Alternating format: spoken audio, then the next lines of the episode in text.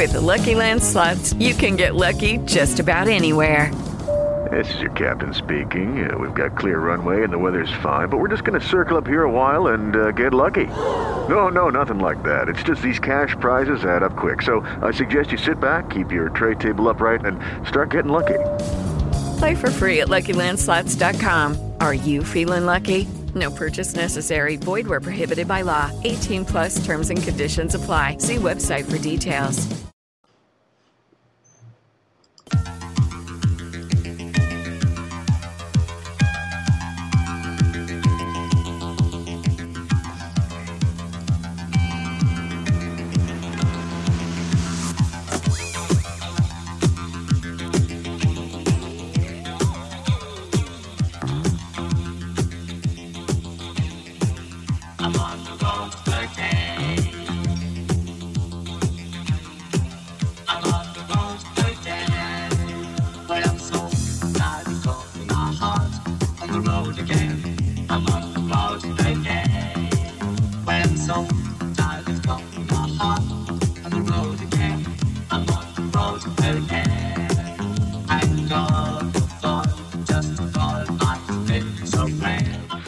Amiche e amici dello del Prolato, benvenuti alla ventisettesima puntata dell'off season di Scusate il disturbo. Un ringraziamento come sempre The Cutting Edge che ci ospita insieme a tanti altri podcast dedicati al football americano e non.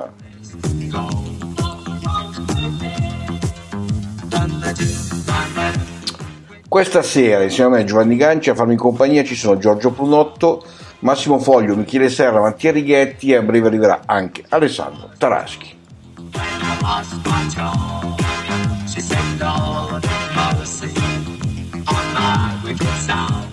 Allora, facendo due conti, questa è 27. Quante puntate ancora abbiamo prima di iniziare l'NFL? Ancora 3 o 2? Non lo so, non arriviamo a 30. Credo 3. 3. Allora arriviamo a 30. Quindi 30 puntate off season, 22 in season. Vabbè, siamo pazzi, sono pazzi questi americani. Cioè noi.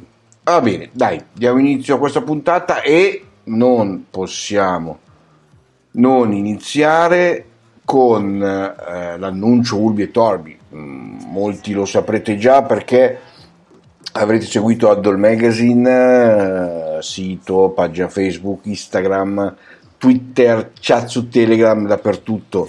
La notizia è arrivata lunedì in tarda mattinata, è online il terzo volume di Playbook, la guida all'NFL 2022, terza edizione, volume 3, e di qualcosa che quando è iniziato nel eh, 2020, insomma, era un esperimento che ha avuto successo, si è confermato nel 2021, siamo nel 2022, Michele Serra, sei te a rappresentare la coppia questa sera.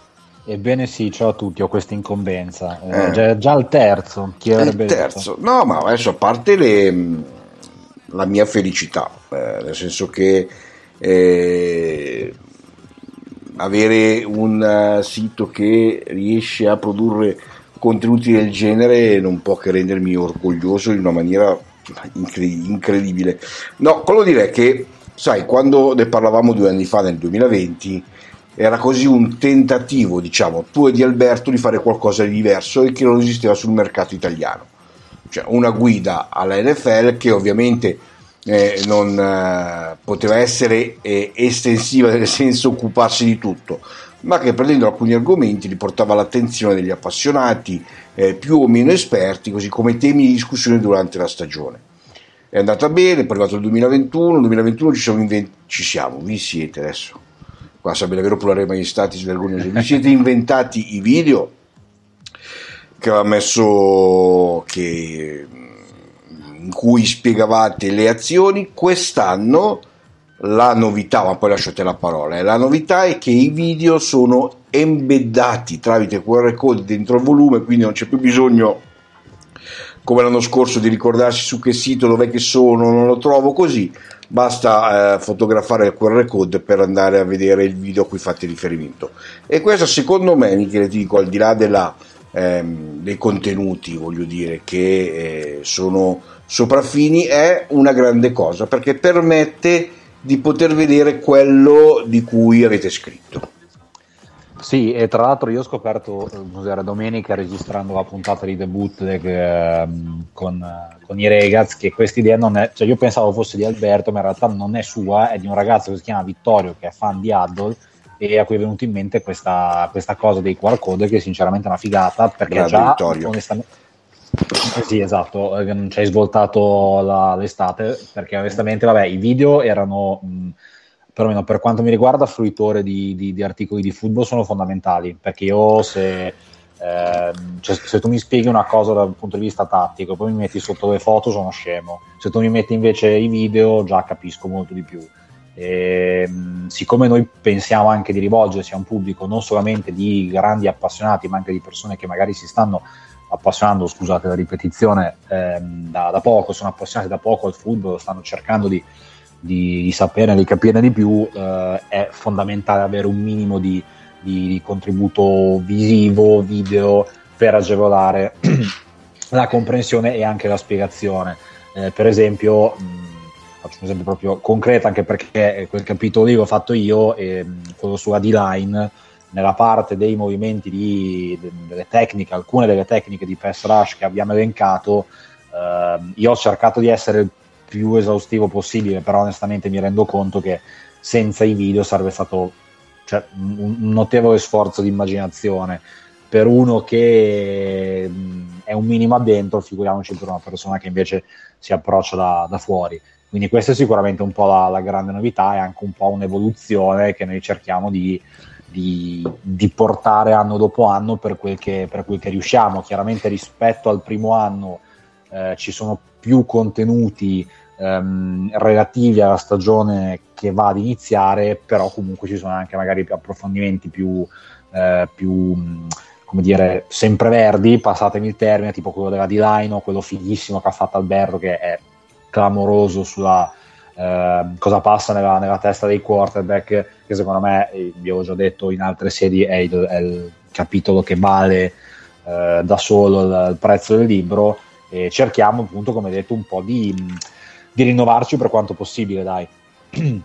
L'altra grande novità, e poi dopo entriamo un po' più nei contenuti, eh, sono che in questo libro abbiamo due interviste, una in attacco eh, sì. per Holly Connolly e una per la difesa Coach Vass. Chi sono Holly Connolly e Coach Vass per i nostri amici? Allora, anche, ma anche per me. Cioè. allora, Coach Vass sono due personalità di Twitter che in realtà hanno, hanno legami molto più, più, radicati nel football di quello che si possa immaginare, soprattutto Coach Vass.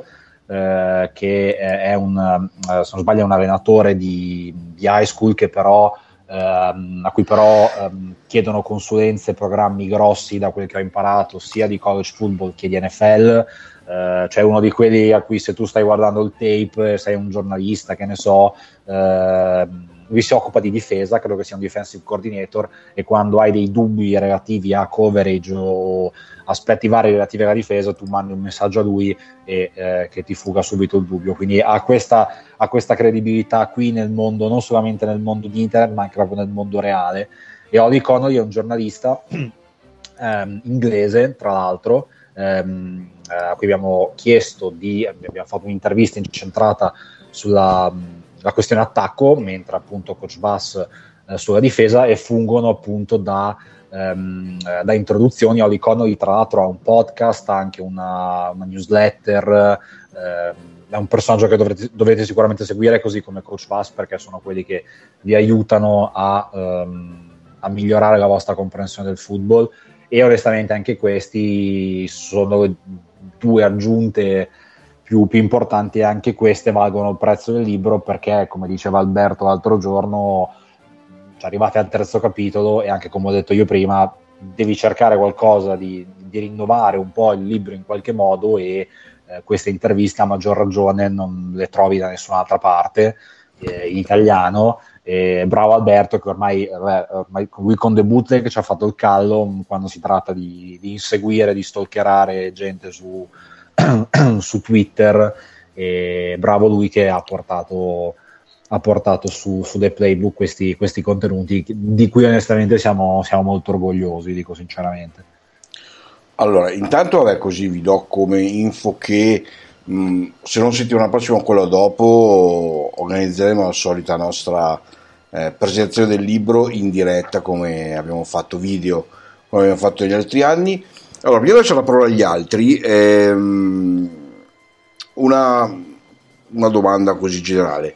L'altra aggiunta l'anno scorso la, una delle particolarità era il famoso eh, vocabolario dell'NFL come dire il in cui si spiegavano i termini che poi abbiamo ereditato su Addle Magazine e ha avuto un ottimo successo. Quest'anno avete deciso di eh, chiudere tutto con i numeri della stagione 2022, quindi una breve eh, così panoramica squadra per casa di qualche numero sfizioso. Mm, come vi è venuta questa idea? Ecco, così poi lascio agli altri andare più sul particolare. Ma allora, intanto eh, approfitto rispondendo a questa domanda per rispondere anche alla domanda di, di, Luca Parodi che ci ha chiesto se c'è un argomento che avremmo voluto No, trattare. quella devo farla io. Eh, ma è, è Quella te la faccio io dopo, ah, hai capito? Va bene, ok. Cioè, allora... le dinamiche, questo è un podcast strutturato. Qua ci svegliamo alle 5 e mezza del mattino per fare la scaletta. eh. Beh, almeno voi la fate, perché comunque siete uno dei pochi podcast che fa la scaletta. Sento tutti che vanno a braccio mentre... Eh, beati loro. Si vede che ci sei te dietro, direttore. Eh, che devi fare? Ehm, ehm, no, allora diciamo che è stato un po' un caso, se devo essere sincero, nel senso che anche quest'anno avevamo avuto l'idea di, di optare per i riassunti squadra per squadra. L'anno scorso l'abbiamo fatto per accontentare un po' anche quelli, eh, i tifosi di squadre di cui non si parlava, dirett- di cui non c'era un capitolo, per cui non c'era un capitolo dedicato all'interno del libro.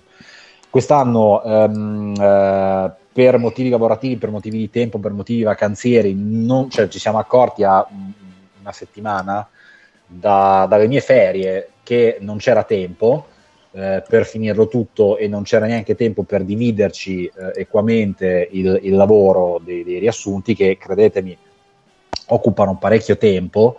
Um, abbiamo fatto un breve brainstorming eh, cioè tra la sera e la mattina del giorno dopo e siamo venuti un po' a capo con questa idea che a me onestamente è piaciuta molto, ehm, sia come idea in sé ma anche come, cioè, come realizzazione, perché come detto i riassunti ehm, sono abbastanza pesantini da scrivere e mh, mm, magari anche da leggere. Queste sono delle mh, mm, chicche, mh, mm, pepite, chiamatele come volete, delle curiosità ehm, che io stesso sono andato un po' a, a sviscerare, quindi era anche un po' una sorpresa per me. Eh, ed è un modo diverso per concludere il libro e non era voluto perché come detto avevamo in testa di fare i riassunti però anche qui è stato un modo per rinnovare ehm, eh, una, una, sezione del libro che è stata la parte finale. Eh, onestamente adesso l'anno prossimo non so cosa faremo non so cosa succederà però sinceramente cioè, questa potrebbe anche essere una, una um, un elemento di continuità anche per i, per i, prossimi libri perché secondo me è molto, è molto carina anche perché comunque si tratta di numeri mm, non, cioè, statistiche avanzate insomma non touchdown segnati punti subiti robe del genere ma si va un po' più, un po più nel sommerso che è un po' lo stile di, di The Playbook Perfetto, domande per uh, Michele da parte degli altri amici che sono questa sera con me.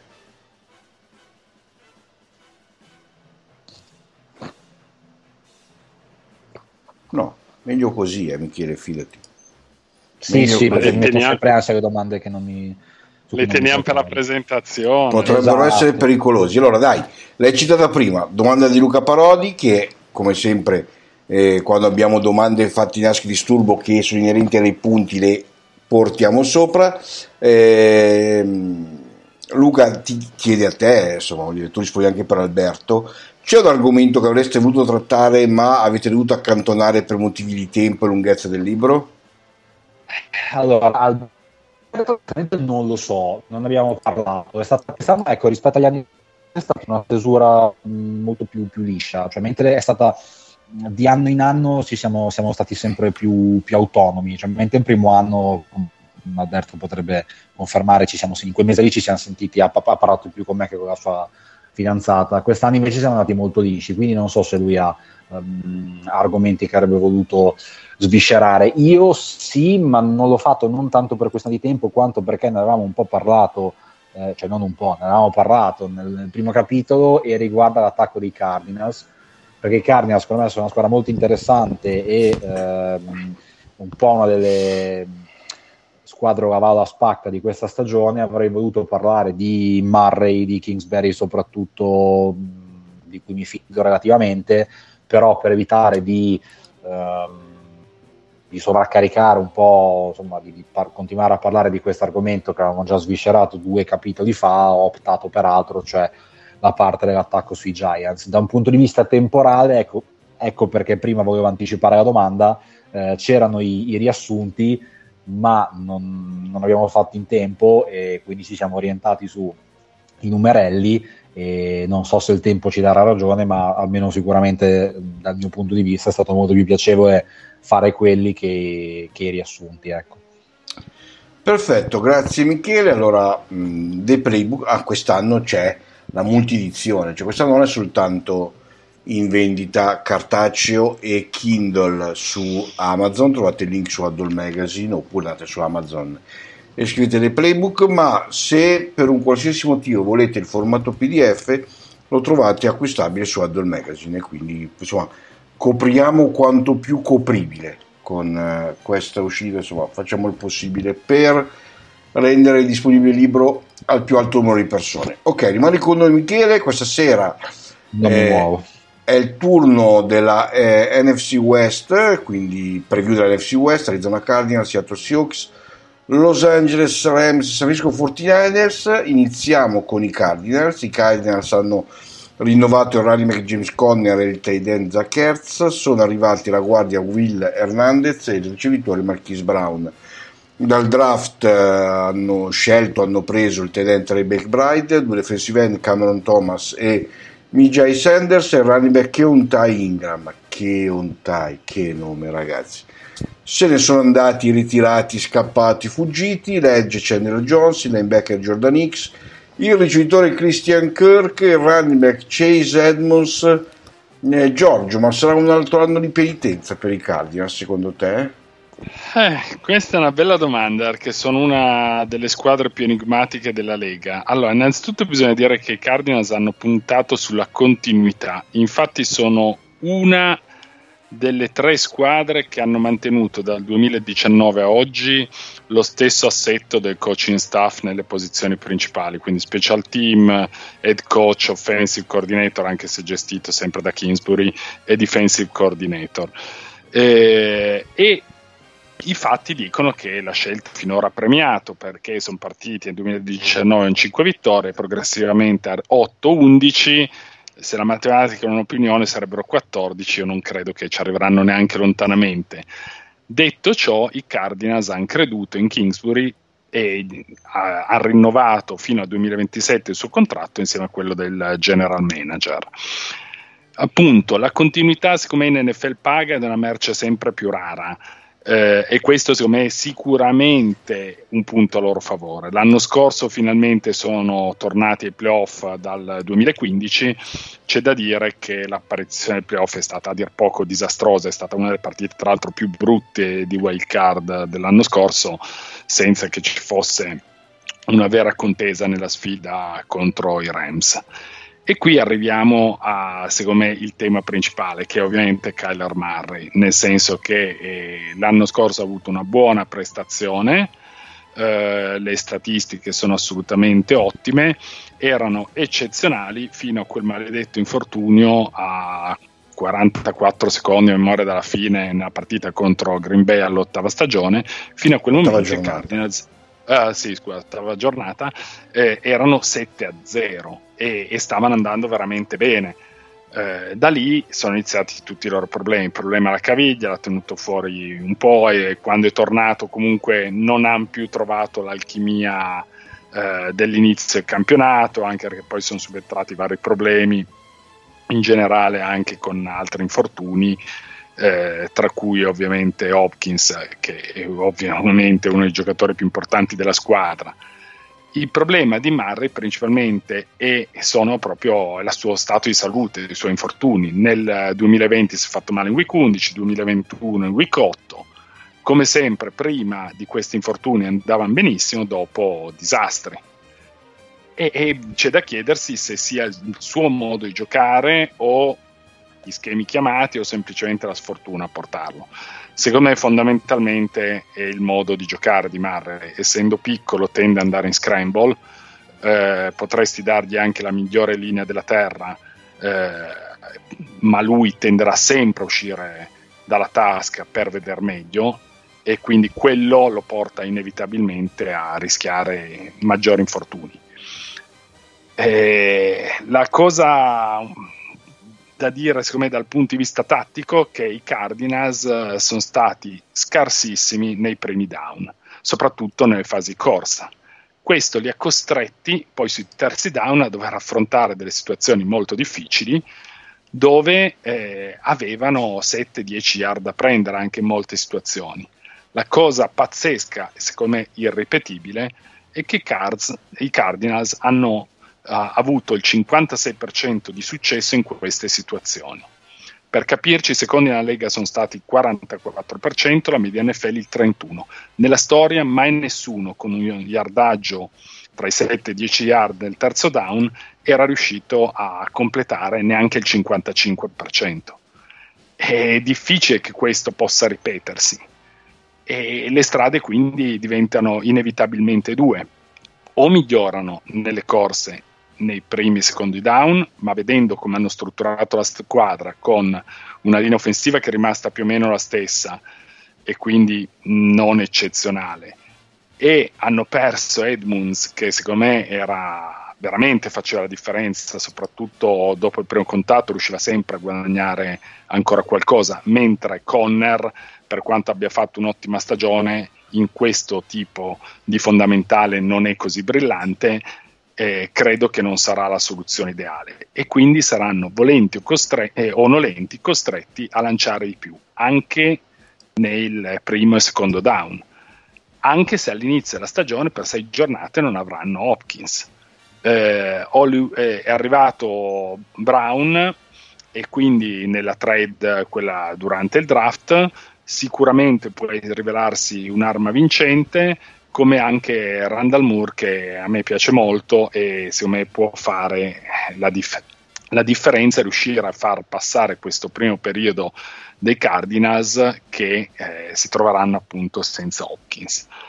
Faranno meglio l'anno scorso? Non lo so sinceramente. Eh, hanno avuto, come hai citato prima, delle partenze importanti, sicuramente molto dipenderà dal loro stato di salute, in primis eh, di JJ Watt, che è quello che dovrà eh, compensare. Un altro, un altro giocatore che fatica a fare una stagione intera. Bravissimo, esatto l'anno scorso, ora vado a memoria, mi sembra sette giornate, ora qualcosa del genere, e deve so- sopperire all'assenza di Chandler Jones. Quindi è una squadra un po' vecchietta, un altro vecchietto che io conosco bene è Jay Green, eh, che, su cui ci saranno molte attenzioni quando non ci sarà Hopkins. Beh, Green l'anno scorso, quando non c'è stato Hopkins, è stata una tragedia. Tanto è andato bene prima perché non aveva la doppia copertura, quanto dopo è stato un disastro e tra l'altro io non avevo mai sentito polemizzare in carriera e invece ha polemizzato con Murray, quindi non sono segnali bellissimi. Eh, principalmente deve, è la salute il vero problema di questa squadra.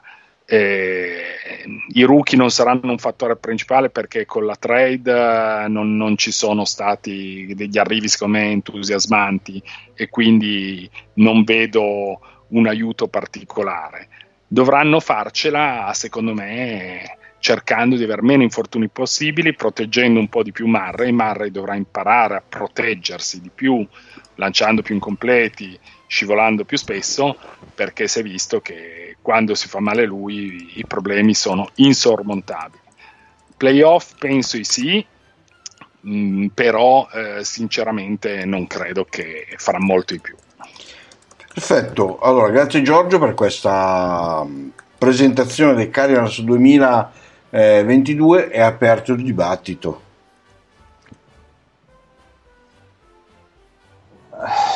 Bah, allora io non vorrei sbilanciarmi troppo nel senso che abbiamo cioè, mh, parlato un attimo nel libro, però ma, secondo me ehm, Kingsbury è, è una, un mezzo flop di distanza dall'essere un altro Chip Kelly, detto che loro hanno eh, delle, delle, grosse difficoltà cioè Kings, Kingsbury ha delle grosse difficoltà proprio in carriera a finire una stagione come si deve.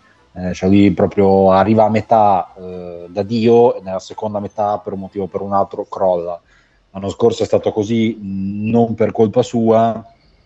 Um, Murray è un giocatore un po' limitato, probabilmente dal playbook um, per le sue difficoltà nel lanciare al centro del campo. C'era un video di, mi ricordo, trovato su su, uh, su, su, YouTube un video di Axis and O's, insomma di Tapia, chiamatela come volete, in cui viene proprio spiegato che un po' per l'altezza, un po' per il playbook, Murray è uno che tende a rischiare molto a lanciare uh, ai, ai, lati piuttosto che al centro, uh, quindi, e non vorrei che appunto la, la mancanza di inventiva da parte del coaching staff, cioè di Kingsbury, eh, limitasse lo stesso Murray. Chiaramente il fatto di non avere Hop- Hopkins per sei partite è un grosso problema. Ehm, non voglio parlare neanche della difesa perché ne parliamo nel libro, però secondo me sono una squadra, come diceva Giorgio, che farà un po' fatica a, a migliorare o ad andare molto avanti perché eh, ha dei grossi punti interrogativi all'interno del roster che comunque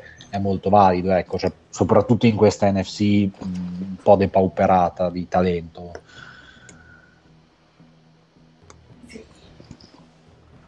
Grazie Michele. Ma io dei, dei Cardinals eh, mi preoccupa di più eh, Murray che non Kingsbury. È vero che Kingsbury, come diceva Michele, eh, ha una certa tendenza a sbraccare nella seconda parte della stagione, così come eh, Murray ha una tendenza a, a, sparire nella seconda parte della stagione, vuoi per infortuni, vuoi per per, altre, per altri motivi. Eh, io purtroppo Murray non lo vedo come un quarterback in grado di portare i Cardinals eh, troppo avanti. Mm, I suoi limiti eh, fisici, eh, come, come, diceva Michele appunto, che, mm, o anche Giorgio diceva che mm, eh, essendo piccolo è sempre costretto a scappare, eh, proprio perché non, non vede oltre la linea eh, questo è un, secondo me un grosso handicap perché quando trovi squadre che riescono a contenere bene il quarterback che esce dalla tasca, Murray ha finito di giocare e ce ne sono sempre di più perché i quarterback che escono dalla tasca sono sempre di più e quindi le difese sono sempre più pronte. Per cui mh, io vedo un grosso punto interrogativo più su Murray che non su King per questa squadra. Dai Mattia, manchi solo te, dacci il tuo parere così poi passiamo oltre. Non so veramente esprimermi sui Cardinals, sono da anni una delle squadre più indecifrabili dell'NFL. Alternano partite in cui veramente danno l'idea di poter battere chiunque a flop come quello visto ai playoff contro i Rams che contro i Rams è anche socialmente accettabile, contro altre squadre un po' meno è veramente difficile la loro sfortuna, ma che hanno sfortuna non ha molto senso è essere in una, in una division del genere dove il margine d'errore è abbastanza ridotto. Devo maturare e non so quanto senso abbia continuare a pazientare con Kingsbury che tra l'altro ha appena rinnovato. Sia lui che il GM più competente della Lega hanno appena rinnovato fino al 2027 Perciò è chiaro che qualsiasi cosa stiano facendo in Arizona sono contenti così piani alti. È un peccato perché mi sembra che soprattutto l'anno scorso ci fosse del talento per far meglio. Adesso non lo so, mi sembra che sia molto depotenziata rispetto all'anno scorso e non è che stiamo parlando di una squadra che ha vinto il Super Bowl. Perfetto, grazie, grazie Mattia. Salutiamo anche Alessandro che si è unito al gruppo. E dai, continuiamo con eh, i eh, Seattle Seahawks. Eh, vabbè, mh, mm, c'è di mezzo la trade che ha spedito Russell Wilson ai Broncos. In cambio sono arrivati il quarterback Drew Locke, il tight end Noah e il defensive tackle Shelby Harris. È stata rinnovata la safety Quandre Diggs. Dal draft, dal draft eh, l'offensive tackle Charles Cross, il linebacker Boy Mafe, Boy, bel nome, running back Kenneth Walker terzo, ci teniamo a dirlo, e l'offensive con Abram Lucas. Se ne sono andati vabbè, Russell Wilson, eh, Bobby Wagner che alla fine è rimasto all'interno della eh, Division, il uh, Telen Gerald Everett e il cornerback DJ Reed. Mm, Mattia, eh, ti confesso che io ho molti dubbi su quello che vogliono essere i Seahawks da grandi, se vogliono essere qualcosa. Eh, perché vabbè, Russell Wilson vabbè, è stato quello che è stato, ne abbiamo scritto tanto su Adol Magazine, trovate gli articoli, però boh, non so, non vedo quale strada possono percorrere. Nemmeno io, perché... Bella lì, sono contento. e chiudiamo qua la puntata. Esatto. No.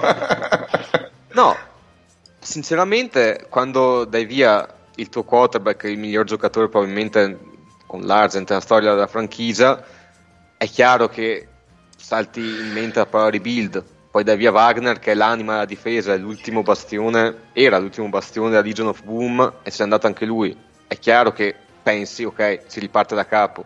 Però guardando il roster, un po' il talento qua e là c'è.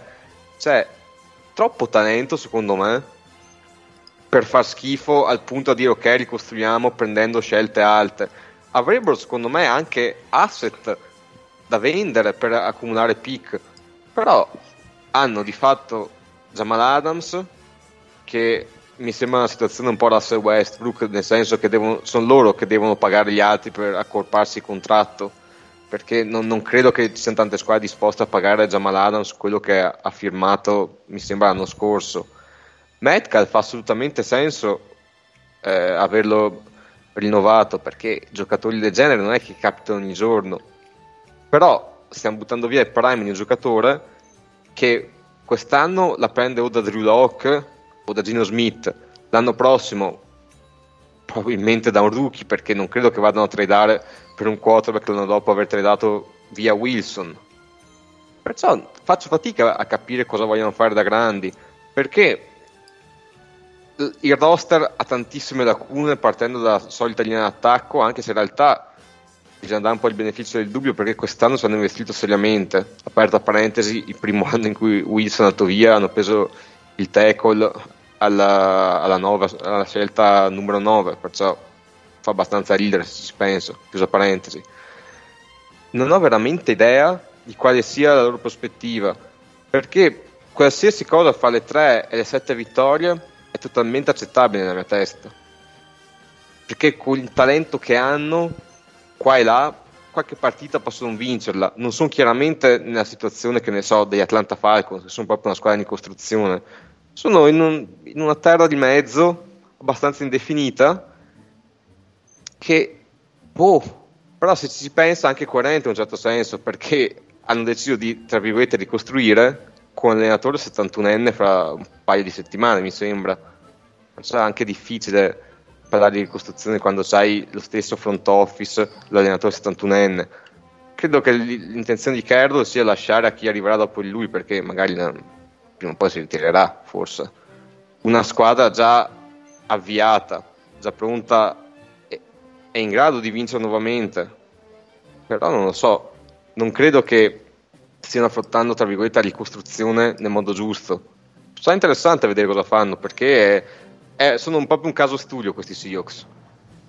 E vedremo che studio sarà. Intanto eh, ci tengo a dirvi che su The Cutting Edge trovate il podcast eh, da parte degli amici di Seahawks Nest, quindi se volete sapere di più sui Seahawks sapete dove cercarlo e quindi dopo così questa introduzione di Mattia è aperto il dibattito.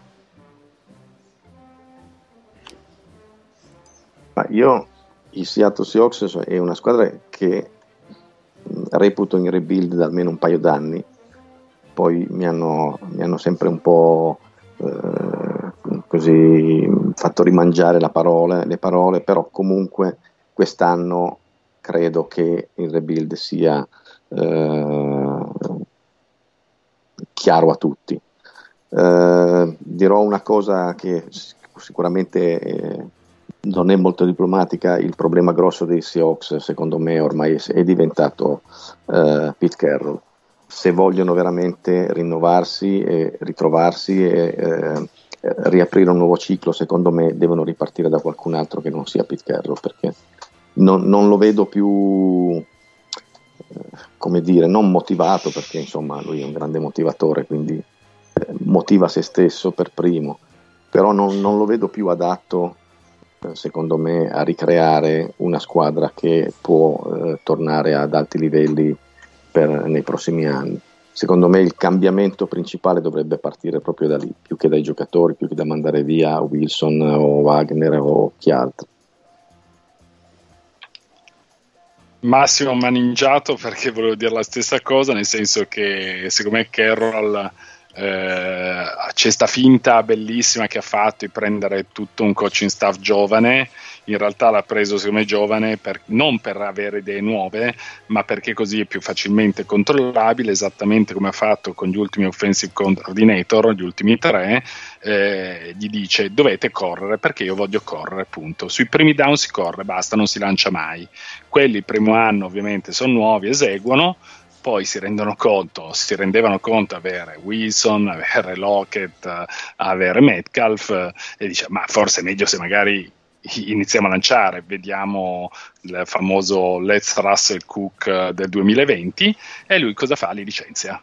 Eh, li licenzia anche quando poi i risultati sono buoni, perché la cosa che me ha fatto morire era Schottenheimer alle prime 10 giornate andava a 7-3, quindi non male, lui eh, gli ha parlato gli ha detto no no basta hai fatto il tuo esperimento, non voglio più che lanci, bisogna correre. Hanno iniziato, sono passati praticamente da essere una delle squadre che lanciava di più della Lega a una delle squadre che sui primi down correva più della Lega e simpaticamente poi hanno avuto un buon record perché le partite finali non era, erano abbordabili. Arrivati ai playoff, Wildcard e Rams, ciao a tutti e sono fuori.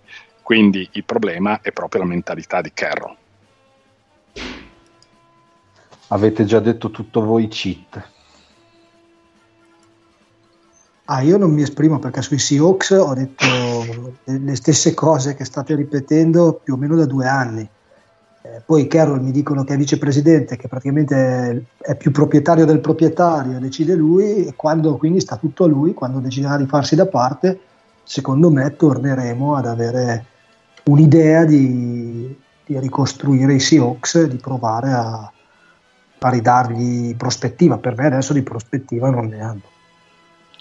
Che tristezza, ragazzi. Eh, vabbè, però insomma, diciamo che eh, non sono in molti a pensare che eh, l'epoca di Pete Carroll a Seattle sia finita, però eh, sono un po' di anni che lo si dice, ma lui è lì che guida la squadra. Perfetto, eh, Los Angeles Rams eh, rinnovati Allen Robinson, titolare Robinson e l'offensive tackle John Hopwood, sono arrivati l'Embecker Bobby Wagner. La Seahawks il cornerback Troy Hill, dal draft la guardia Logan Bruce, il cornerback De Kobe Durant, il running back Karen Williams, la safety Quentin Lake, non sono più parte della squadra, l'edge Von Miller andato ai Bills, il cornerback Darius Williams, la guardia Austin Corbett, il defensive lineman Sebastian Joseph Day.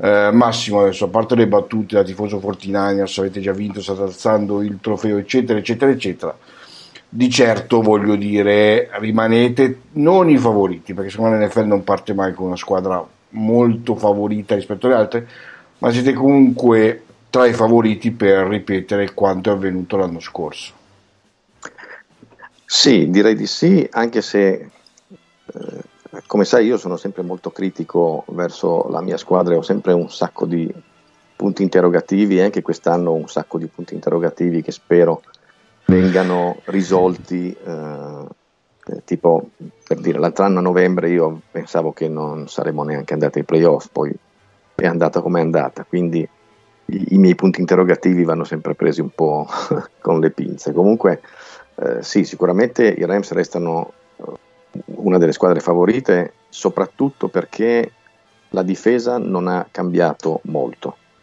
Eh, è vero, è andato via Von Miller, però è arrivato Bobby Wagner. Sono due giocatori diversi già come posizione, uno è un linebacker interno, l'altro un edge, ma quello che eh, è molto importante è che innanzitutto Von Miller non era un cosiddetto every down player, eh, quindi era più un giocatore di situazione. Poi ci ha eh, risolto un sacco di situazioni, questo va detto, cioè, no, non sto dicendo che Von Miller fosse un giocatore eh, mediocre, però quello che può portare eh, Bobby Wagner in più rispetto a, a Von Miller è la sua presenza costante in campo e soprattutto il fatto che va a chiudere uno dei buchi che la difesa dei Rams aveva storicamente da 4, 5, 6, 7 anni. Eh, non so se vi ricordate il mio mantra, ci mancano i linebacker interni. E quest'anno il linebacker interno c'è eh, e quindi secondo me la difesa è ancora migliorata rispetto all'altro anno eh, perché appunto la, la, l'aggiunta di Wagner eh, va a migliorare eh, questa difesa. Eh, per quanto riguarda l'attacco, invece, abbiamo i soliti punti interrogativi. I soliti punti interrogativi che quest'anno sono anche il gomito di Stafford. Come sta?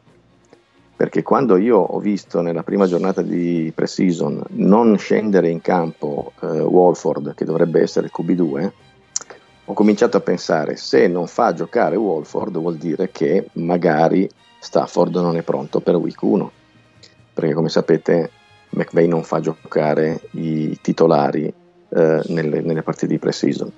Quindi non facendo giocare neanche John Wolford poi l'ha fatto giocare nella seconda partita e quindi può darsi che Stafford stia meglio. Però boh, finché non lo vediamo in campo lanciare vedremo. Secondo punto interrogativo è la linea d'attacco. La linea d'attacco è rimasta quella dell'altro anno, eh, a parte Whitworth che è stato um, sostituito da Noteboom. Eh, il grosso punto interrogativo sono i backup, perché il, l'unico giocatore che doveva eh, arrivare dal draft e essere, eh, non dico titolare, ma comunque giocare molto anche da subito era la guardia Logan Brass che ovviamente si è fatto ginocchio doppio, eh, doppio legamento nella partita con Houston Texans e quindi ha già finito la sua stagione. E le due partite di pre-season hanno fatto vedere che i backup dell'offensive line non sono eh, granché affidabili, quindi dobbiamo incrociare le dita e sperare in un'altra stagione senza grossi eh, infortuni nella, nel, nella linea offensiva. Per il resto eh, è andato via um, Robert Woods, è arrivato Allen Robinson, anche qui secondo me è un guadagno con tutto il bene che voglio Robert Woods che in questi anni ci ha dato veramente tantissimo, eh, però come ricevitore eh, per, per, per, per, l'attacco dei Rams Robinson è un'arma in più rispetto a, a, a Woods. Eh, dal, dal, camp sta emergendo McCutcheon come, come, ricevitore che potrebbe tranquillamente fare il roster e diventare il terzo o quarto ricevitore perché Jones, ehm, Jefferson eh, non si sa bene, infortunato o non infortunato, comunque non sta giocando. Eh, e quindi comunque dal reparto ricevitori siamo abbastanza messi bene. Eh, L'altro grosso punto interrogativo invece è come sempre il gioco di corsa. Sia Akers che Anderson hanno dei problemi eh, di infortuni, lievi fortunatamente, ma infortuni, quindi non si stanno neanche allenando o si stanno allenando molto poco.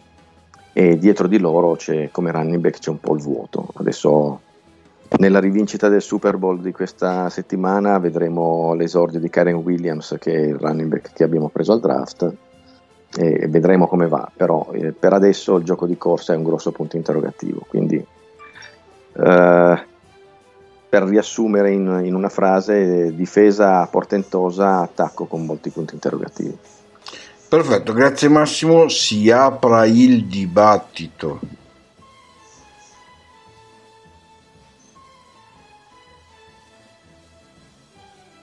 Beh, non sento We Are the Champion, direttore. Eh, ho già consegnato la coppa. no, beh, eh, squadra, squadra, sicuramente da battere, eh, chiaramente. E NFC che verrà, secondo me, tanto si gioca all'interno di questa division, poi lo vedremo anche dopo, discutendo dell'ultima squadra che manca. e a me piacciono questi. Io spero però che abbiano perso quello che gli faceva la differenza in attacco, O'Connell, e, e che senza quel pezzo che è andato a rinforzare le linee giallo-viola possano pagare un po' dazio. Non ne sono così sicuro che basti quello, ma mi sembra una squadra davvero che ha tutto per fare un'altra ottima stagione. Allora, innanzitutto vorrei ricordare che sabato giocano il ritorno a Cincinnati, quindi l'anello può sempre cambiare padrone, eh, ragazzi. Se vinciamo Ma- di 4 è Esatto, è rimasto eh, qua a differenza della Champions League il eh, gol fuori casa vale doppio, giusto? Certo, assolutamente. Infatti ci giochiamo tutto, vabbè, ora vediamo, vedremo. Invece, parlando un pochino più seriamente, ottima squadra, hanno fatto me le modifiche adatte, giuste anche per rinfrescare, sull'offensive line ho dubbi anch'io, sinceramente. Eh, devono rimanere sani, cosa che l'anno scorso hanno avuto la bravura, perché c'è anche bravura, ma ovviamente anche fortuna eh, a esserlo. Eh, mi incuriosisce tantissimo e la seguirò con grandissima attenzione la fase difensiva, specie in secondaria, perché hanno adottato una strategia simile a quella ai Bengals, eh, la parola d'ordine versatilità. Vediamo se questo sarà il nuovo leitmotiv dell'NFL eh, per il 2022. Grazie Giorgio. Ho una domanda per Massimo. Eh, il cornerback 2 come eh, profondità, come qualità, come la vedi come, come posizione? È un, un punto interrogativo mio o tu che ti, segui di più eh, non, non, lo ritieni una, come dire, tale? Ma allora dunque ci sarebbe Troy Hill che eh, a me non è mai piaciuto, sinceramente. Uh, è uno di quei giocatori che fa le grandi giocate e poi si prende touchdown in faccia da 70 yard perché sbaglia l'assegnamento. Avete detto Trevon Diggs? Scusate.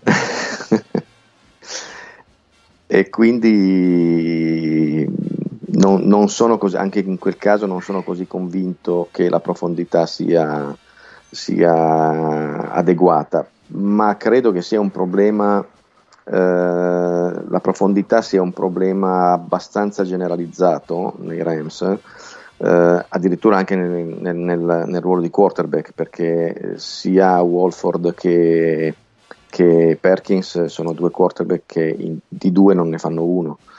Uh, la profondità, secondo me, a parte alcuni limitatissimi ruoli, è un problema per i Rams proprio per, anche per la, il sistema di gestione del roster che hanno deciso di adottare. Quindi, uh, insomma, la coperta è sempre corta, quindi da qualche parte ti scopri i piedi o ti scopri le spalle, o, eccetera. Quindi, secondo me, è un, è un po' un punto debole in generale, non soltanto nel, nel, nel ruolo di cornerback, la profondità. Chiarissimo.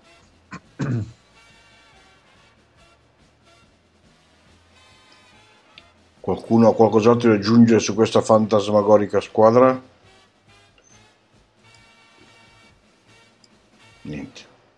Troppo forte per poter discutere. Eh, già, già, già, già. Stiamo preparando i rigoristi comunque, nel eh. caso che si dovesse andare agli overtime e anche ai rigori. Eh, siamo un po', siamo. Dai, chiudiamo la NFC West con uh, i 49ers. Eh, rinnovato il running back Jeff Wilson, sono arrivati il cornerback Javarius Ward, il defensive end Henry Hyder e il linebacker, oh, il linebacker scusate, Oren Burke, soprattutto è stato rinnovato il contratto di Dibo Samuel dal draft il linebacker Drake Jackson, il running back Tyrion Davis Price, il, run, il ricevitore Danny Gray, grande speedster, abbiamo visto in pre-season, l'offensive tackle Spencer Burford, se ne sono andati, il cornerback Kewan Williams, l'offensive tackle Tom Compton, l'edge Arden Key e la guardia Laken Tomlinson.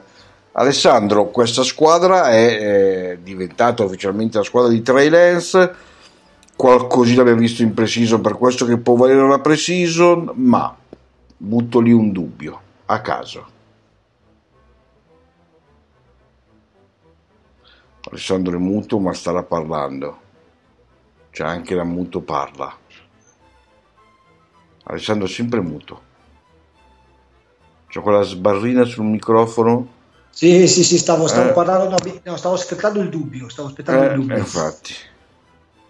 Uh, allora, rispetto ai Rams, tanto per entrare subito nel vivo, perché secondo me i 49ers devono entrare a piedi pari sulla rivalità con i Rams quest'anno, rispetto ai Rams hanno molta più profondità, nel senso che hanno un roster che loro considerano particolarmente solido e particolarmente profondo. Chiaramente, hai detto bene, la squadra dei Trey Lance e quindi tantissimo ruota intorno a Trey Lance, a come farà, a, a che tipo di impatto avrà perché Trey Lance arriva da due anni sostanzialmente dove non ha giocato perché dopo aver fatto poco e niente a North Dakota State per il Covid l'anno scorso era backup ha fatto solo qualche snap insomma ha giocato poco e nulla. Ha fatto già vedere delle giocate incredibili che può fare e che sono quei big play che mancano a Garoppolo però ha anche fatto vedere di avere dell'inesperienza evidente cioè degli alti e bassi piuttosto eh, palesi per il tipo di giocatore per il ruolo che va a ricoprire. È chiaro che la sua squadra in attacco, ma i 49ers hanno una difesa stellare, ragazzi. Hanno una difesa che, stando a quello che si respira nell'ambiente, considerano addirittura più forte di quella del 2019. Ora, il tetto per i 49ers è altissimo perché devono arrivare al Super Bowl. Negli ultimi tre anni sono arrivati due volte, una volta al Super Bowl e una volta al Championship l'anno scorso. E quindi cosa gli resta? Gli resta di arrivare ancora al Super Bowl e cercare di vincerlo. Hanno continuità, hanno un gruppo che è quasi sempre quello, hanno Joy Bosa, che non è poco. Loro credono di avere dei linebacker, credono, loro hanno dei linebacker fortissimi, sono molto fiduciosi sul fatto che questi linebacker fortissimi possano essere un valore aggiunto notevole e la grandissima difesa che si ritrovano ha aggiunto Ward e sperano che aver aggiunto Ward gli permetta di arrivare più spesso, ancora più spesso, ai quarterback con la loro defensive line. Quindi è vero, Trey Lance avrà il peso dell'attacco e i dubbi maggiori per quello che mi riguarda sono proprio legati a che tipo di evoluzione potrà avere e se un Trey Lance con i limiti che ha può già guidarli appunto al Super Bowl ma sarà una squadra, mi verrebbe da dire calcisticamente parlando, a trazione difensiva, perché comunque è la difesa che li spingerà più in là possibile. L'anno scorso sono partiti male, poi hanno girato la chiave e il finale di stagione difensivamente è stato ottimo. Eh, se hanno perso Tart, Tart che poi è anche quello che ha sbagliato, se non ricordo male, l'intercetto che avrebbe potuto cambiare il championship con i Rams. E comunque stanno emergendo anche dei giocatori molto interessanti, altri giocatori molto interessanti in difesa, si è visto durante il training camp. Cosa fa ben sperare la proprietà? È chiaramente aver trovato una continuità con Shannon, hanno una fiducia pazzesca in Shannon e Lynch e mi viene da dire ci mancherebbe altro, hanno un roster che è rimasto particolarmente intatto, hanno aperto i cortoni della borsa anche per Dibo Samuel, ma sta facendo particolarmente bene. Se avete visto qualche highlights di questo, di, del training camp dei Niners, Ayuk ha fatto vedere veramente delle cose davvero interessanti, l'altro ricevitore. Quindi è una squadra che secondo me deve puntare al bersaglio grosso, cioè non è che ha tante alternative. I 49ers devono puntare al bersaglio grosso, hanno le qualità, la profondità anche per puntare al bersaglio grosso, dipende però, dipende, e non è un dipende da poco, da che tipo di evoluzione avrà il quarterback. Se mi chiedete un allenatore per sviluppare un quarterback giovane, Shanahan è sicuramente tra i primi. Grazie Ale, dibattito aperto. Sì dai, mollo giù una bold, dato che abbiamo chiuso parlando di allenatori che sviluppano quarterback e è una bold, perciò non ha senso. Credo che... no, no credo, perché le bold lo introduci con credo.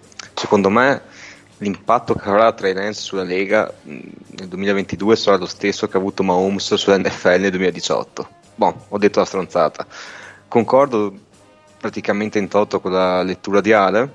Sono un po' dispiaciuto per quanto riguarda la difesa che abbiano perso Arden Key, che è uno di quelli che chiaramente passa in secondo piano perché c'hai Bosa, Va- War- Warner e altri giocatori molto più forti e giustamente decantati. Però Arden Key l'anno scorso arrivava al quarterback. Anche se Kerry Hyder potrebbe essere un sostituto a basso prezzo decente. Però sì, i Niners sono una squadra che, come hanno fatto vedere l'anno scorso, se accendono una luce da un momento all'altro diventano letali per chiunque. Se quest'anno riescono a giocare una stagione intera, a restare interi e soprattutto Lance gioca come un quarterback decente, non magari come un 8 Peterman a caso, possono anche arrivare dove sono arrivati l'anno scorso e giocarsela per andare al Super Bowl, perché sono proprio una bella squadra costruita bene. Ah.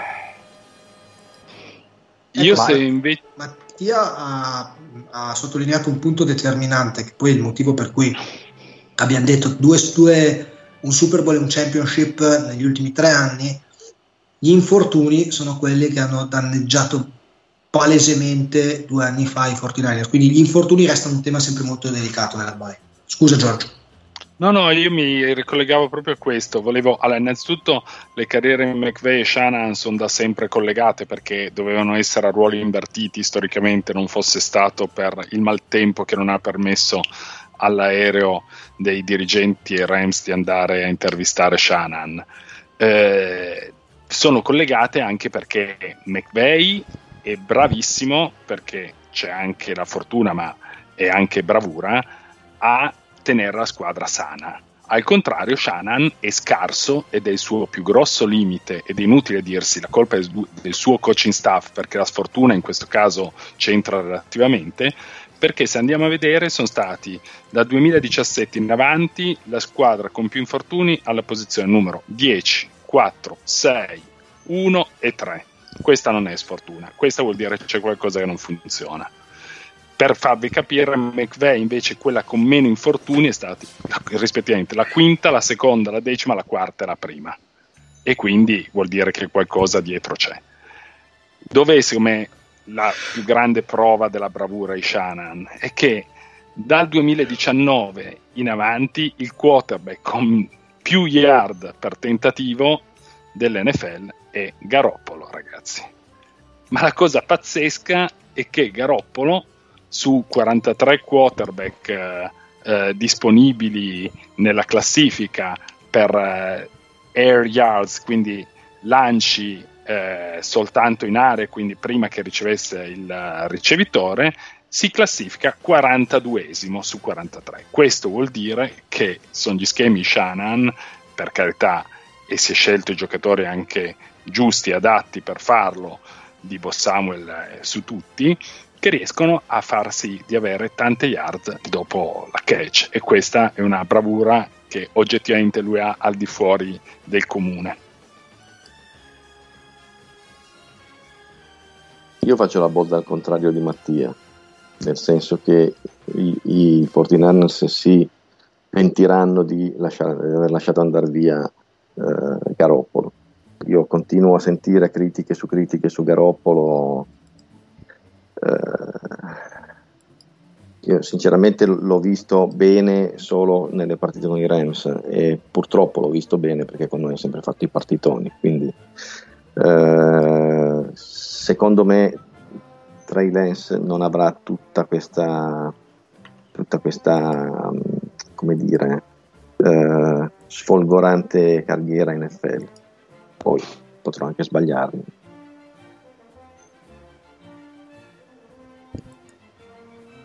A me piacciono molto, piacciono veramente tanto. E anch'io, per quanto Garoppolo abbia i suoi limiti in quel, in quel contesto, non dico che erano mascherati perché si vedevano, però ehm, per quanto paradossale possa essere, ti dava delle certezze in più. Sicuramente Lance è un giocatore ehm, che in inglese si definirebbe high risk, high reward, cioè un giocatore che diciamo, facendo giocare titolare ti, ti prendi molti più rischi perché con Garoppolo sapevi sia nel bene che nel male cosa ti poteva dare, però al tempo stesso potresti dare una dimensione al tuo gioco molto diversa.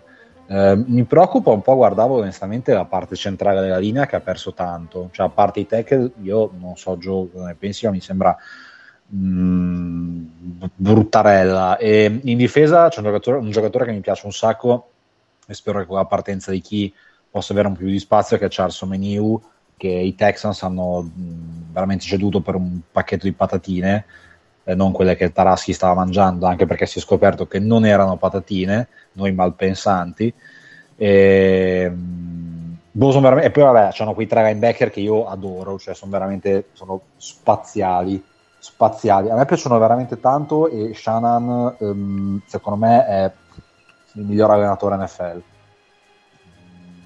Con buona pace di McVay, che magari è il secondo, però a me Shannon piace veramente tanto. E io il mio quarterback titolare, giovane, vecchio che sia, cioè, se so che ce l'ha in mano Shannon, sono automaticamente più, più tranquillo. Quello degli infortuni è vero, cioè ora era una sfiga terrificante. Eh, cos'era uscito no, se ne parlava l'anno scorso, non mi ricordo di Shannon un allenatore sopravvalutato, ma la verità è che questi ragazzi sono veramente sfigati, ma tanto no, sfigati. Non può essere sfiga sei anni. Cioè, la No, sfiga... per- cinque Certo, ho anni. capito quello che vuoi dire. Eh, vuol dire che sbagli qualcosa e non hai neanche l'umiltà di correggerla. Ti Sì, però facciamo un Shannon esempio. cosa può fare? cosa può fare quello che fanno i Rams e i Bengals, ad esempio. Cambi completamente tutto il training camp. I Bengals, nello specifico, li conosco meglio ovviamente, si allenano due giorni e un giorno di riposo, sempre, tutto il training camp. Da quando ha iniziato ad adottare questa tattica, due anni fa, Zach Taylor, che io critico, ma su questo è stato bravissimo, gli infortuni sono crollati. Quali sono state due delle squadre più sane l'anno scorso? I Rams i Bengals. Chi ha fatto il Super Bowl? I Rams i Bengals. Non è un caso. Vedremo. E certo, eh, vedremo, eh, siamo qua per quello. Sì, ma tu Joe in tutto questo? Ma io credo che l'epoca Garoppolo sia finita, come ci può stare, c'è bisogno di cambiare. Poi, sai, un quarterback che ti fa belle due partite l'anno, seppur contro i Rams, non sono sufficienti e credo che i suoi limiti in questo momento siano superiori alle sue qualità, contando che la squadra ha fatto davvero tanto per adattarsi alle sue capacità e quindi inserirlo in un contesto o plasmare il contesto su di lui. Credo che sia giusto cambiare e vedremo il ragazzo come va. Se poi sarà una scommessa persa, amen, è così, è così che funziona. Quindi non lo so, io sono fiducioso. no, È anche sicuramente, io sono d'accordo con te, è sicuramente anche più stimolante immaginare una stagione con un'arma diversa nelle mani di Shanahan, nel senso che allora quello che può dare Garoppolo, e eh, sono d'accordo con Massimo che le garanzie le dava, l'abbiamo visto. Io sono veramente curioso di capire Shanahan con un'arma diversa che obiettivamente mh, ha delle qualità che non ha Garoppolo, capire fin dove può spingere questa squadra. Aggiungo una cosa a quello che ha detto Michele, che è legato non tanto all'insalata che mangiavo, eh, che dovegna a tutti per, per la busta di insalata. Ma no, chiediamo Eh, noi vieni a te perché mangiavi l'insalata. Eh, riguardo ai linebacker, che sono davvero quello che loro ritengono essere il loro fiore all'occhiello, poi vabbè ci sarebbe da discutere perché per me il fiore all'occhiello resta sempre comunque Joey Bosa, però i linebacker sono fortissimi, probabilmente i più forti come trio di tutte le NFL e alle spalle, amici miei, eh, ci sono altri giocatori di grande prospettiva che possono dare una mano e possono contribuire subito, quindi hanno un reparto linebacker davvero da fare invidia a tutta la, tutta la NFL. Vabbè, lo, lo vedremo. Allora, prima di passare da Sinisturo, approfittiamo che ci sia qua Michele per una domanda che, avevamo, che ci eravamo autofatti nella riunione di redazione settimana scorsa, poi causa tempo, problemi di linea, eccetera. La, la portiamo adesso. Dopo due giornate di precision, abbiamo visto eh, allenatori avere mh, filosofie completamente diverse nell'approccio, cioè ci sono coach che hanno proprio fatto giocare i titolari almeno un drive, chi anche di più, e altri invece che hanno dichiarato che scientemente i loro titolari, quelli un po' più pregiati, non sarebbero scesi in campo. Eh, mi date il vostro parere, cosa fareste voi se siete d'accordo su una filosofia o sull'altra? Beh, io sono della, della scuola McVeigh, cioè non me ne frega una mazza di vedere i titolari. I titolari so già chi sono, so già cosa mi possono dare. Detto che io ho il, da, da- tifoso Chargers, per maggior ragione, ho il terrore di questo periodo dell'anno. Ho vivo nel terrore del, del training camp e delle- delle- della pre-season, quello che può succedere mh, conoscendo la storia personale della squadra che tifo. Ehm, io credo che la pre-season sia per ehm, giocatori di rotazione, d- riserve, rookie, eh, gente che devo vedere all'opera, devo capire cosa mi può dare e, e devo salvaguardare in tutti i modi uh, i, i miei titolari. Non, non- non me ne frega niente di farli giocare, neanche un drive. Cioè il football è troppo pericoloso, basta, basta uno snap, basta una, una, una, sola azione per mandare a monte una stagione o, o comunque eh, rovinartela. Quindi io sono per far giocare chi deve dimostrare chi ha bisogno di giocare, gli altri stiamo fuori per carità di Dio. Sì, totalmente d'accordo, perché sinceramente l'anno scorso, dopo aver visto Dobbins rompersi crociato in pre-season, quando proprio non contava niente, che già un drive aveva giocato, non ho più voluto sapere niente. Poi oh, le vittorie consecutive continuano a crescere, adesso siamo a 22. 22 vittorie consecutive in pre-season, non perdiamo, al, 2000... non perdiamo al 2015. e per dire l'ultima cazzata, il fatto che comunque giochino giovani, riserve, gente che farà il roster grazie allo special team, secondo me comunque contribuisce ad arricchire di significato la pre-season perché sono partite che di fatto non contano niente dal punto di vista del risultato, ma per un veramente migliaia di giocatori ogni anno, per un centinaio la loro carriera NFL finisce lì, per altri la loro carriera in NFL dipende da quello, perciò sì, teniamoli fuori titolari, non credo che abbia bisogno di prendere una botta da Lamar Jackson o chi per lui per svegliarsi fuori, viva la scuola McVay. La scuola McVay probabilmente avrebbe salvato J.K. Dobbins l'anno scorso e forse la sua carriera. Detto che nelle partite di pre-season può anche succedere che ti rompano il quarterback titolare e tu sei costretto a fare la stagione col quarter di riserva e vai a vincere il Super Bowl. Eh, io proprio le partite di pre-season le, ab- le abolirei per queste. Secondo me basta ne avanzano, le, ad esempio, farei più allenamenti congiunti dove si fanno degli scrimmage tra eh, squadre diverse, perché ovviamente fare lo scrimmage contro la propria squadra non è sempre eh, indicativo, però fare più allenamenti congiunti e scrimmage controllati con altre squadre per valutare i rookie, per valutare i backup, eccetera. La pre-season la abolirei del tutto.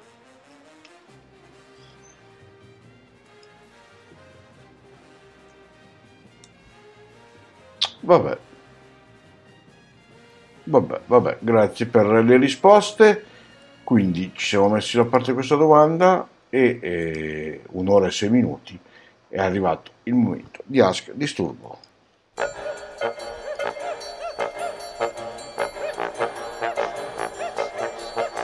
Ask Disturbo. Tutto quello che avete sempre voluto sapere sul football e che infatti ci state chiedendo.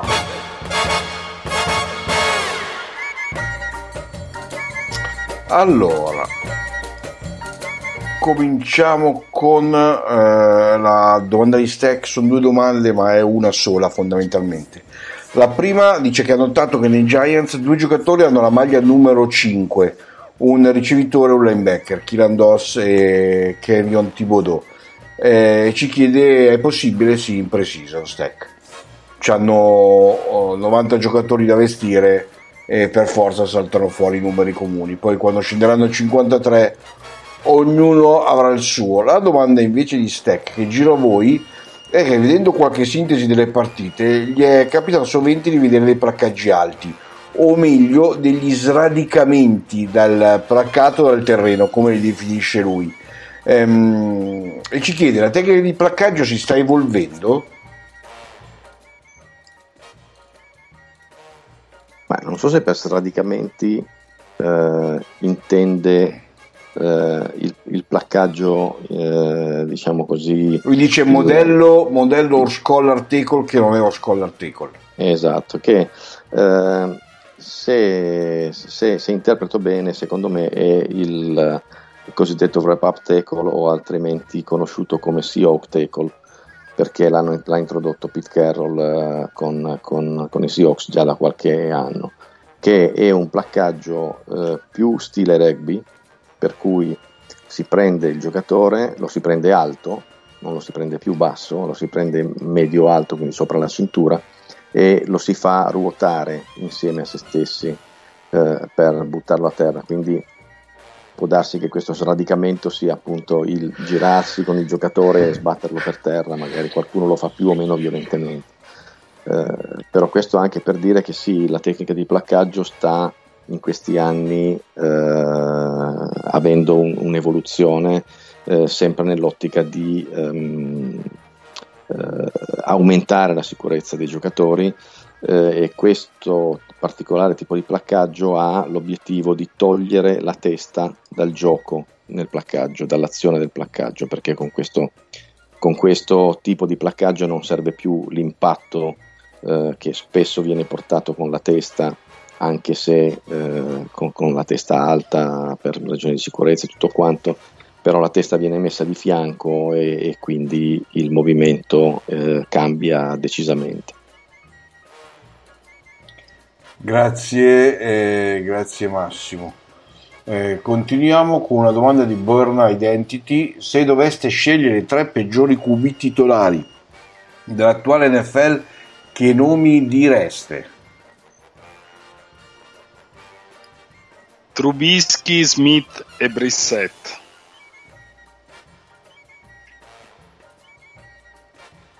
Dai, dai, sotto qualcun altro, dai. questi sono belli scarsi eh, però Gio. eh, lo so, però vabbè. Eh, è, obiet- è, obiettivamente dai. dura. Dai, outsider wins, dai. Io dico Locke, Mills e Jones. Ma Mills è che secondo me non è male, Massimo. Va, vedremo. Mm, non è male. Mm, vedremo. Uh, aggiungo Heineken. Eh, se Heineken, Heineken non c'è più, c'è, c'è Wentz. Uh, ma quello dei Panthers qualunque sia cioè adesso Mayfield ma se non è Mayfield ed Arnold tanto io non è che scappi gli altri sono d'accordo con voi perfetto e qui avevo risposto anche al nostro amico Born Fabio Mazzoli negli ultimi due anni si pronosticava che la NFC West potesse essere la prima division con tre se non addirittura quattro squadre qualificate ai playoff Quest'anno può essere la AFC Norte quella più credibile a raggiungere questo primato?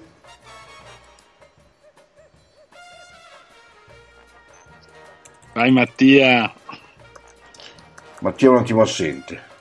Allora, vado io chiamato in causa. Allora, no, perché gli Steelers eh, non sono oggettivamente, non li vedo a playoff neanche col cannocchiale e i Browns uh, hanno il problema del quarterback, quindi dico di no, nel senso ne vedo solo due ai playoff. Io ti, io ti dico la AFC East. L'AFC East per... contro squadre playoff? Eh? Perché no? Eh beh, tanta roba lì. No, la AFC West. No, no, East. West. Io direi ah. West. Eh, anch'io pensavo West. Eh, però, vabbè, sì, perché quello è facile. Cioè, ma West quella... però si picchia tra di io, ho sempre dubbi. Cioè, vabbè. Dovevo fare un po' alternativo, dai. Però ci credo davvero. Minchia, un grande alternativo. Bene, bene, bene, bene. Dai, allora abbiamo chiuso con le eh, domande di Ask eh, Disturbo e quindi siamo nella parte finale della trasmissione. Eh, abbiamo detto 27esima puntata di Scusate il disturbo. Eh, in settimana, giovedì sarà online The Snap che, eh, nel quale Luca Rossi ci racconterà qualcosa di Scott Hanson, il signor Red Zone e poi sempre giovedì ritorna a pieno regime, scusate il college football con il preview delle varie conference più tutti gli altri podcast, The Bootleg ad esempio che ha ricordato prima Michele eh, podcast di The Cutting Edge che saranno online in settimana. Ehm, l'acquisto di prebook è possibile, i link li trovate sul sito di Adore Magazine o direttamente su Amazon scrivete dei prebook per poter acquistare il volume terzo dedicato al 2002. Un ringraziamento a Giorgio Alessandro, Massimo, Michele Mattia per avermi fatto compagnia anche questa sera. Ci vediamo settimana prossima per il preview di un'altra eh, conference che non vi diciamo perché noi la estraiamo a sorte il martedì mattina nella, nella redazione delle 5 e mezza finché alla fine ne rimarrà solo una e che sarà la conference di cui parleremo prima dell'inizio della stagione NFL. Da Giovanni Gancio è tutto, a settimana prossima.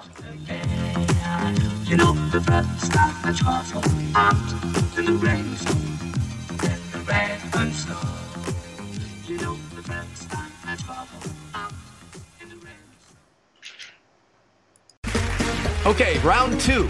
Name something that's not boring. A laundry? Ooh, a book club. Computer solitaire, huh? Ah, sorry, we were looking for Chumba Casino. That's right. ChumbaCasino.com has over 100 casino style games. Join today and play for free for your chance to redeem some serious prizes. ChumbaCasino.com. No purchase necessary. Full prohibited by law. 18 plus terms and conditions apply. See website for details.